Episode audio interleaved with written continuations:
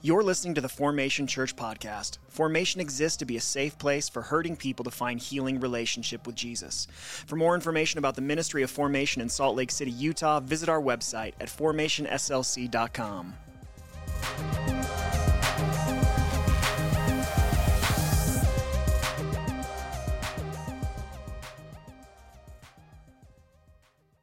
Uh, this is a series that we have called Our Father. And just to recap, uh, in case you weren't here last week and haven't had an opportunity to listen to the podcast yet, uh, we started with what Jesus highlights in Matthew chapter 6 as the heart of prayer.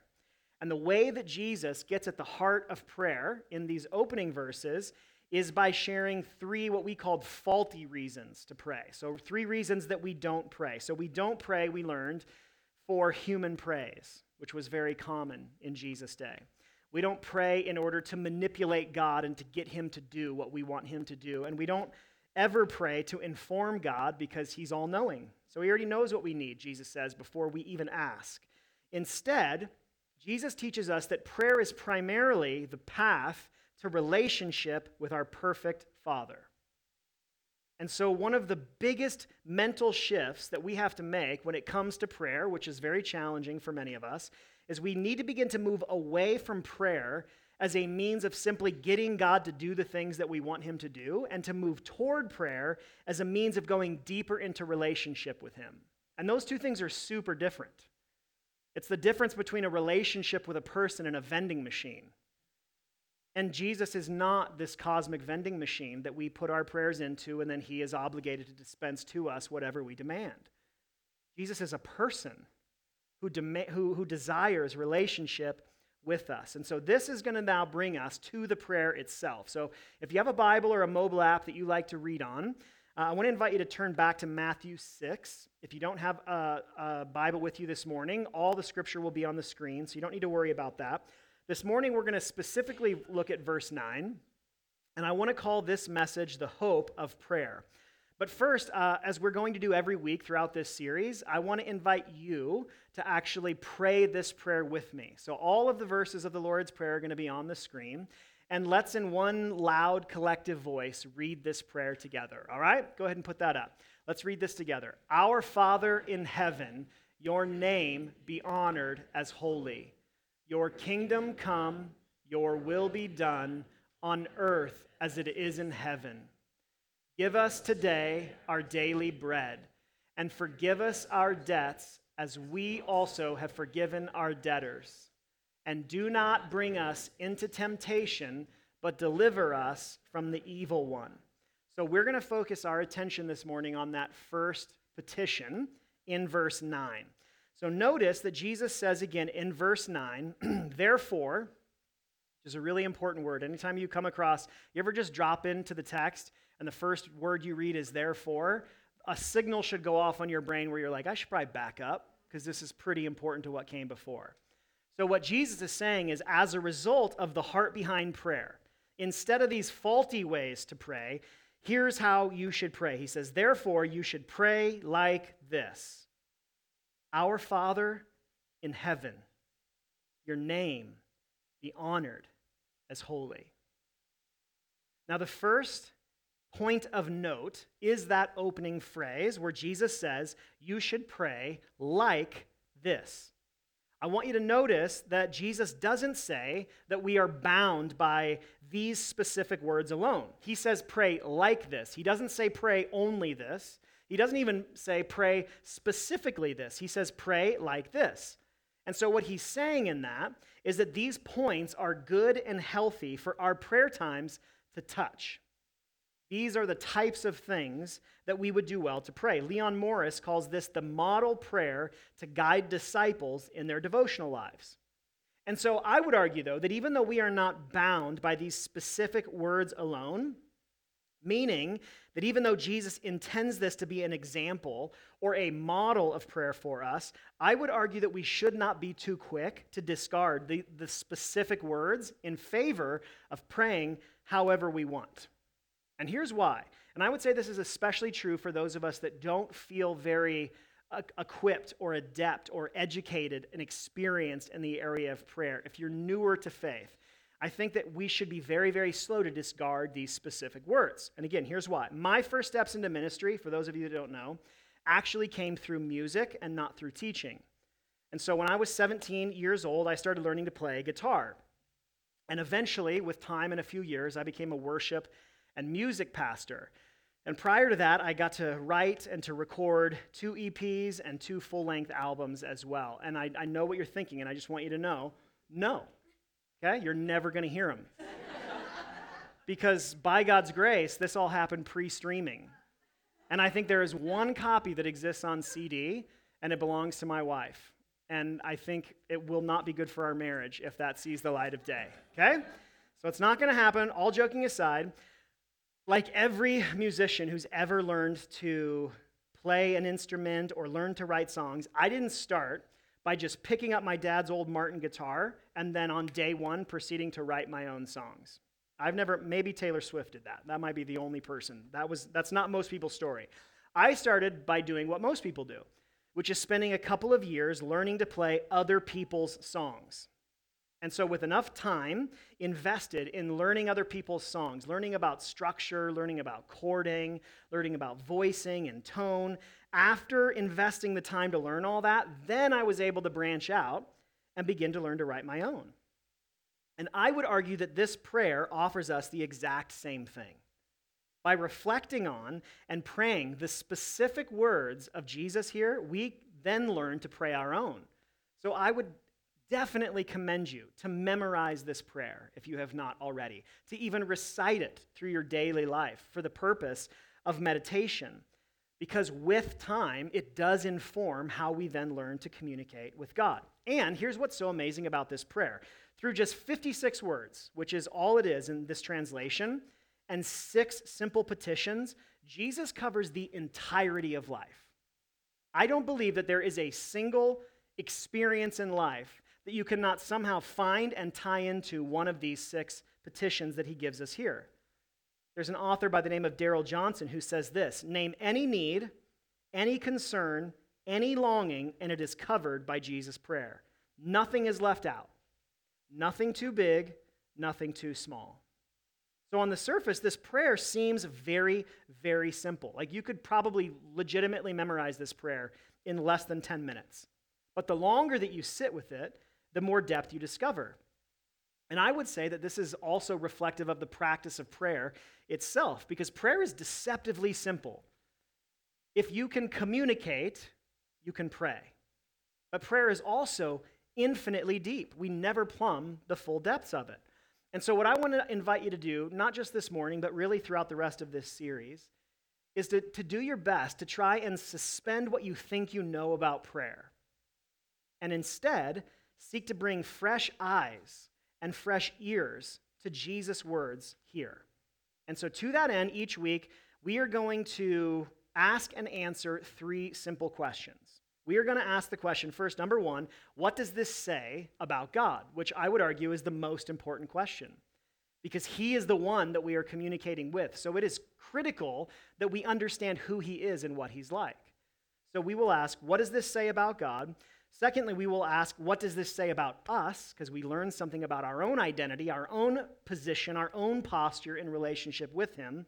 And then finally, how might we more faithfully pray like this? So, those are the three questions. So, listen again to this first petition from Jesus. He says, Our Father in heaven, your name be honored as holy. So, what do these words tell us about God? Well, the first and the most significant truth that we learn about God is that He is our what? Father. Good job. That was, oof, I got real nervous there for a split second. Much has been made about Jesus' decision to teach us to pray to God as our Father. And a lot of that has to do with the fact that Jesus goes so far as to use this Hebrew word, Abba. Now, if you don't know, that was a very intimate and personal name probably most closely associated with titles in our own culture like Papa or Daddy. And so the truth is, this was a far more intimate way to talk to God than what was normative. But I don't want you to miss the fact that Jesus not only invites us to see God through this intimate lens, but also through the lens of his transcendence. Because he is our Father in heaven. He isn't just some cuddly, comforting presence. Right now, God, our Father, sits enthroned, reigning over this world and over our lives. So he is both intimate and infinite. He is immanent and he is transcendent. It is both. And so the fact that this was a more intimate way to approach God than what was normative in their day is very, very true. What isn't true is that Jesus was presenting an entirely new understanding of the nature of God, as some have claimed. And I've read many, many commentaries and books where say, oh, Jesus was revolutionizing, revolutionizing people's perspective of God. That's not entirely true. N.T. Wright points out that the first time that God is actually identified as Father happens all the way back in Exodus chapter 4, which, if you don't know, is like the second book of the Bible.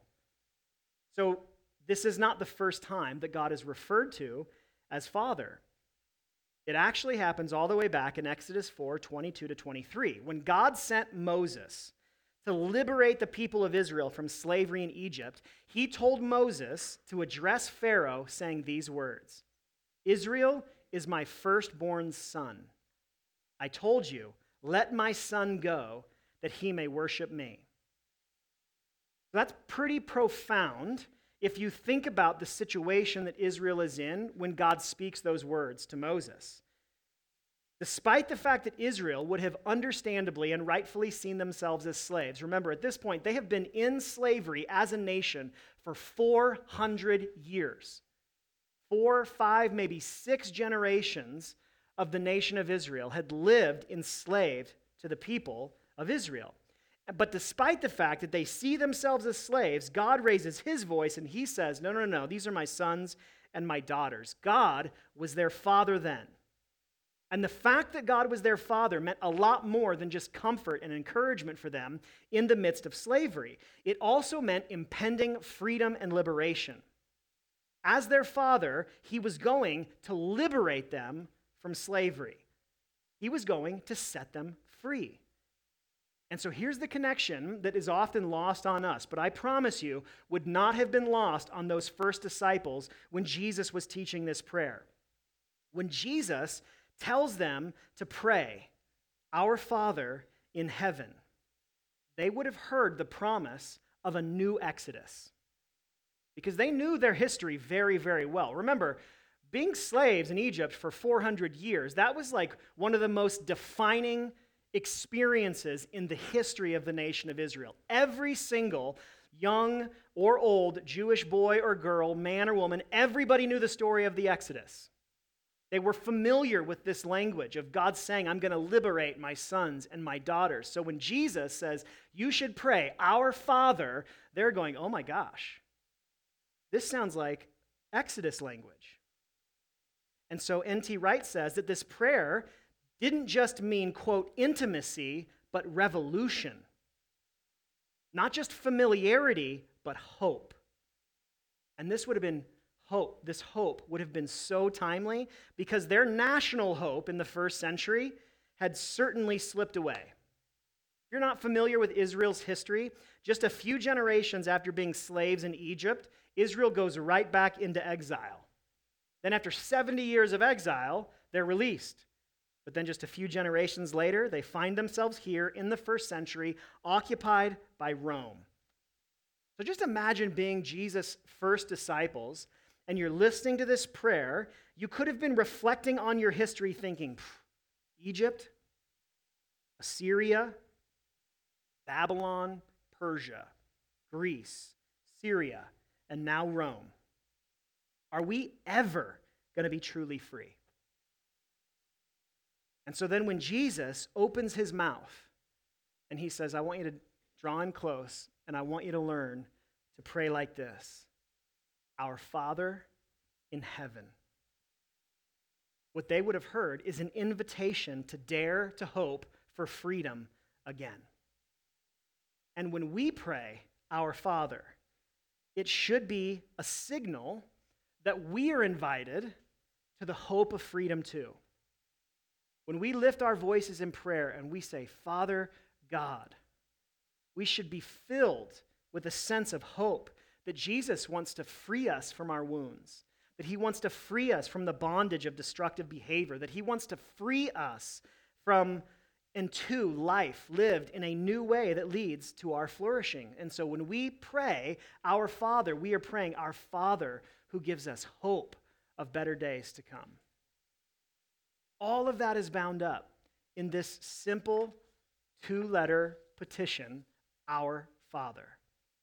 Now, additionally, Jesus says that we should pray that the Father would see to it that his name is honored as holy. Now, if you're familiar with the old language, I joked a little bit about this in Q&A last week, then the way that you learned to pray this was our Father who art in heaven, hallowed be thy name. And no one knows what hallowed means. So we don't use that, that word anymore. And what it really means is exactly what it says right here that God's name would be honored as holy. Now, here's the thing the notion of one's name meant far more in their culture than it does in ours.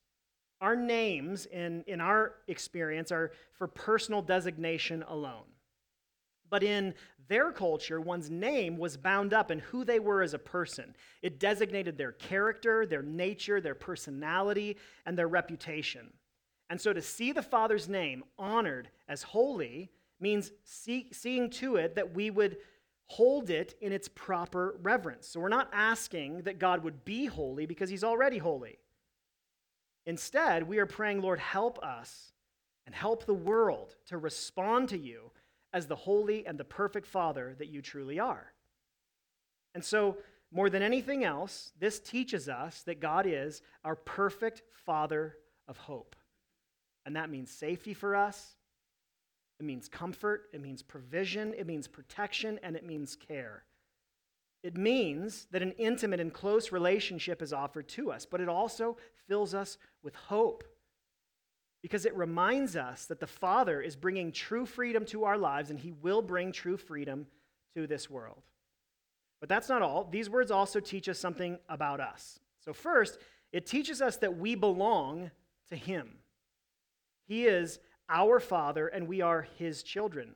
And I want you to feel both the comfort and the tension in that. There's comfort because we're not alone. We belong to Him. He is our Father. We are His children. And so, even if the people in our lives, which we've probably all experienced this to some degree, even when people in our lives abandon us or reject us, we aren't alone. We belong to Him. And so, there is tremendous comfort in that. But there's also tension because it reminds us that we're not our own that we are created by Him. And as a result of that, that we belong to Him. So we don't exist to serve our own selfish desires, we exist to serve His good purpose in this world. So the fact that God is our Father teaches us that we belong to Him. And secondly, we have to notice that this prayer starts, and this is easy for us to just skip over. Notice how it starts with the plural word our. That simple plural pronoun links the praying person with other followers of Jesus. Now, that might seem very, very small, but it's a necessary reminder. You know that according to a decades long research project, America is the most individualistic culture on earth right now? That's our big claim to fame. We're doing great. America. So, whereas other cultures might prioritize the tribe, or might prioritize the family or the community. We prioritize the individual. So, what matters most is the pursuit and the attainment of your dreams and your happiness. Now, the problem with cultural traits like this is that we tend not to even notice what's normative. Meaning, a fish doesn't know it's wet because it's never experienced anything else. And culture has that same effect on us. Like you might have even just heard what I said and be like, well, yeah, but what's, what's the problem with that? We're Americans. Like our whole thing is like life, liberty, and the pursuit of happiness. And I would go, yes, it is. And that's a problem. And we need to see that. Which is a reason why the Bible is such a gift to us, because it helps us check what is culturally normative with how God says He has designed us to flourish. And I want to continue. I, I, some people, I don't, I don't know if any of these people go to our church anymore. I think they've all left. But I've had some criticism over the last few years of like, how come you just are derogatory about America? And I'm like, well, first of all, let me just say, I love our country. I love being an American. And I love freedom. And I hate to break it to you, but there is a lot that is immensely and deeply broken about the country in which we live. America is not the kingdom of God. America is not the new Israel. America is a country that God has put us in, and it has problems, and it is one of the prophetic responsibilities of the people of God to lift their voice and speak up about it. And one of the problems present in our culture is that we are so highly individualistic. All that matters is me and my freedom. It's all that matters. And according to Jesus, that is not true. And so, from these just very simple words, like this one little word, our, we are reminded that faith is meant to be communal. And we don't do communal very well in our culture. But our faith is meant to be communal. It is personal, but you need to hear this. Your faith is not meant to be private, it's meant to be communal. The Bible has no category for life as a Christian apart from community in the local church. And we need to understand life is not just about you, life is about us. What matters is not just what's best for you, what matters is what's best for us. And that is implied when we pray, Our Father. He's not just mine, He's not just yours. He is our Father. So, the big question is are we okay? Anytime I mention America, I just feel like we get a little tight in here, loosen up, okay? It's to be okay. Now, the big question is how might we more faithfully pray like this? Because it doesn't really matter if we understand the words if we don't actually follow the example to which Jesus invites. So, how do we begin to faithfully pray like this? So, to start, we have to be really honest about where we don't have the proper attitude toward God. Meaning, we have to allow God, and this is so important, especially right here, because the moment many of us hear the word Father, wounds surface and pain surfaces. Because for many of us, the idea and the experience of a father was not safe. It was not a place of comfort. It was not a place of care. For some of us, it wasn't even a place of presence, meaning we didn't even have one there. And so this is a complicated and loaded word. And so we have to learn to allow God, not our experience, to define Father. It is our natural tendency to project our experience with an earthly father onto God. And not just a father, but a father, a mother, a primary caregiver. We take whatever that experience was and we go, okay, God is our father. This is what my parental experience was like. This is what God's like. And that is a broken way for us to come at God. Every time I look up at these lights, I go blind for like 30 seconds and I can't find my notes again. Give me a sec. There's a pastor and an author, if you're not familiar with, his name's Louis Giglio, and he just wrote a beautiful new book called Seeing God as Perfect Father. And I would highly recommend it to you, especially if you are aware of some father woundedness in your own life. But in this book, he highlights a bunch of common views, faulty views, broken views that are normative in, in all of our lives. I think he highlights 10 or 12. And just for the sake of time, I just want to point out five very common views of God that we live with and that we have that, that, that are not helpful for us, that are inaccurate views of what the scriptures say God is actually like. And so these are all prohibitive to our relationship with Him in general and our prayer lives in particular. So let's look at five common and broken views of God. The first one is what we might call scorekeeper God. Scorekeeper God. So this God, He's all about the do's and the don'ts. Go to church, get a point. Give someone the finger on the way to church, lose two points.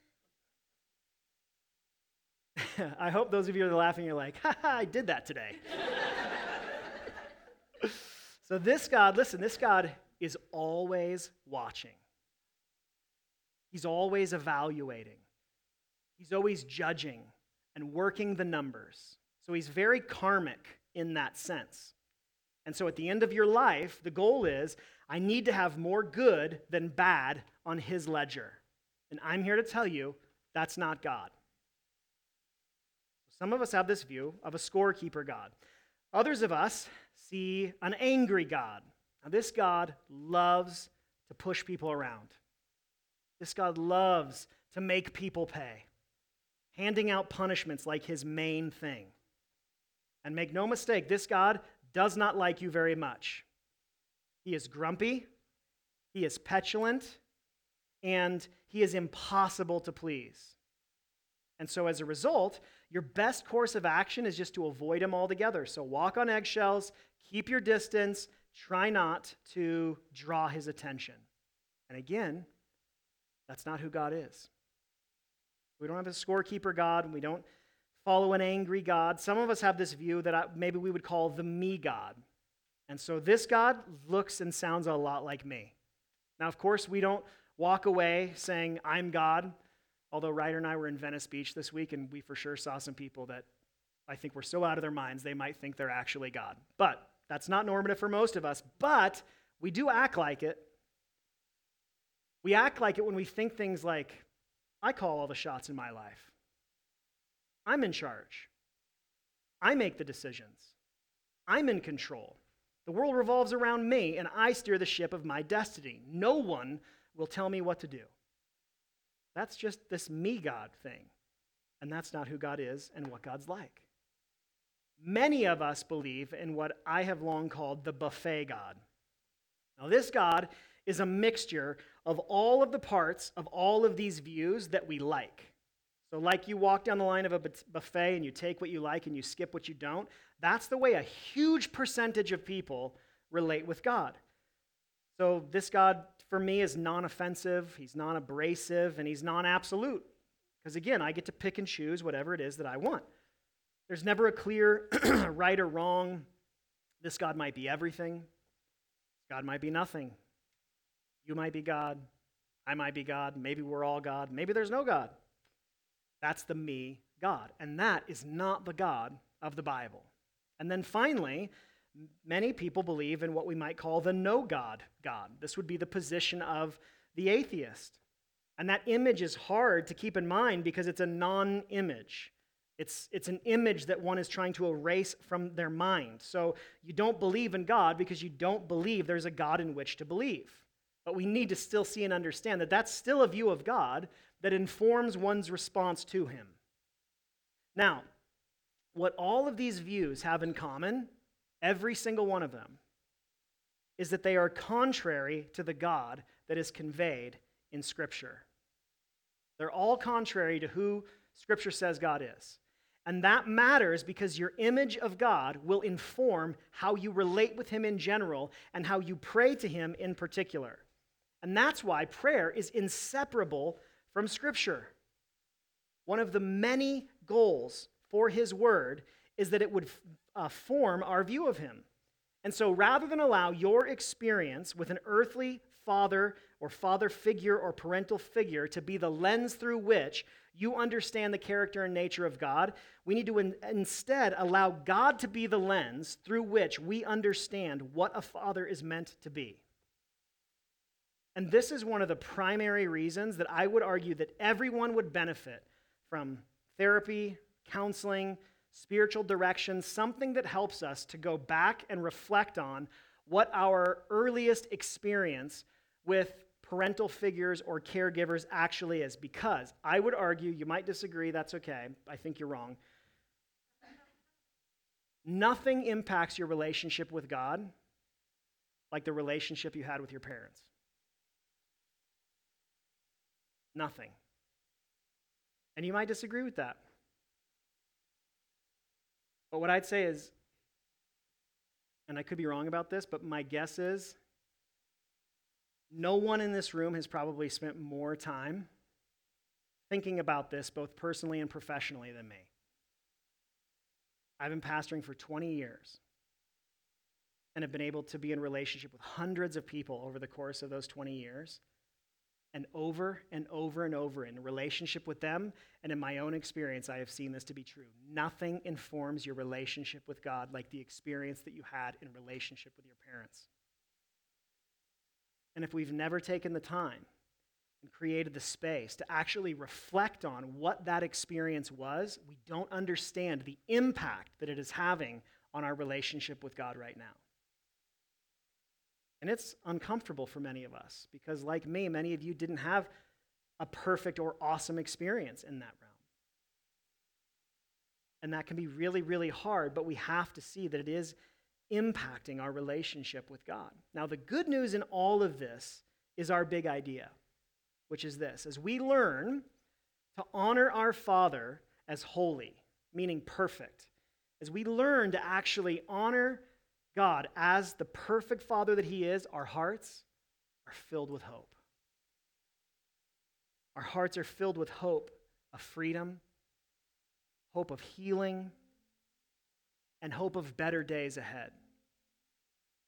And I'm not, I don't, I don't mean the better days, I don't, I don't mean that in the sense of like, if I hear one more pastor say something dumb, like, the best is yet to come, I just swear I'm going to leave the church. I can't handle hearing that anymore because it's so flip. Because you know what? Some people's lives don't get better in the way that we tend to mean that. Because what we tend, the subtext of that is, hey, there's a time coming, all your problems are gone. There is, and it's the day that Jesus returns and fixes this hot mess. Until then, the truth is there's some probably pretty difficult days ahead. And we have to normalize the struggle that it is to be a people of faith in a broken world. We have to normalize the experience of pain and suffering and difficulty as like, yeah, that's what it feels like to follow Jesus. It's freaking hard. And there is much broken in this world. And there are better days to come. That doesn't mean all the circumstances are going to get better, but better days in the sense of a deeper experience of God's love and comfort and presence and acceptance, his welcome. And in the eternal sense, there is a day, the scriptures say, and we fight to believe by faith, when Jesus is going to fix everything that's wrong. And there will be no more pain, there will be no more suffering, and that will be a great day. But today, at least this moment, is not that day.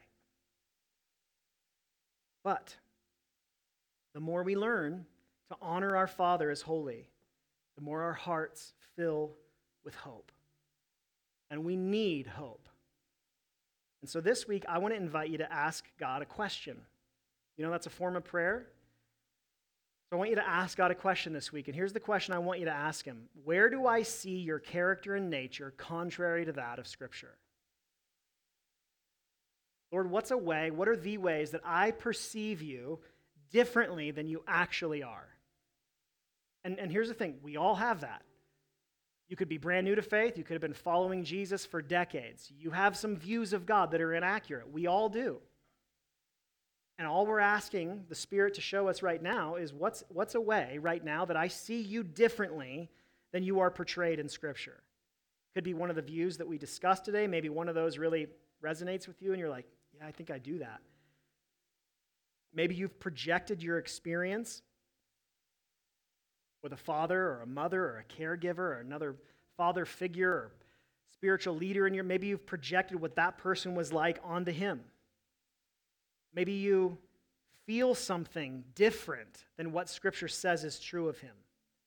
Ask him to both show you and to help you bring your view in line with what's true. Because as we learn to honor him as holy, our hearts will fill with hope. And we just won't survive in this world without that hope. And so let's pray and let's ask that God would teach us to see him clearly. Father, we, we do thank you that you are holy, that you are perfect and we might need to pray that by faith because we don't feel that to be true in this moment, but that's what your word says is true. You are holy, you are set apart, you are otherly, you are perfect. You never harm us. You never exploit us. You never take advantage of us. Instead, you provide for us, you protect us, you care for us, you love us, you accept us, welcome us, you want us, you desire us. All of that is true of you. And I guess I just ask that you would help us to actually believe that. Because so much about what we've experienced makes it really hard for us to do so. Help us see you for who you truly are. We thank you for your love, your grace, your mercy, and your presence with us. Help us to see you as holy. And would you fill our hearts with hope for the freedom that you promise to bring in our lives? In Jesus' name.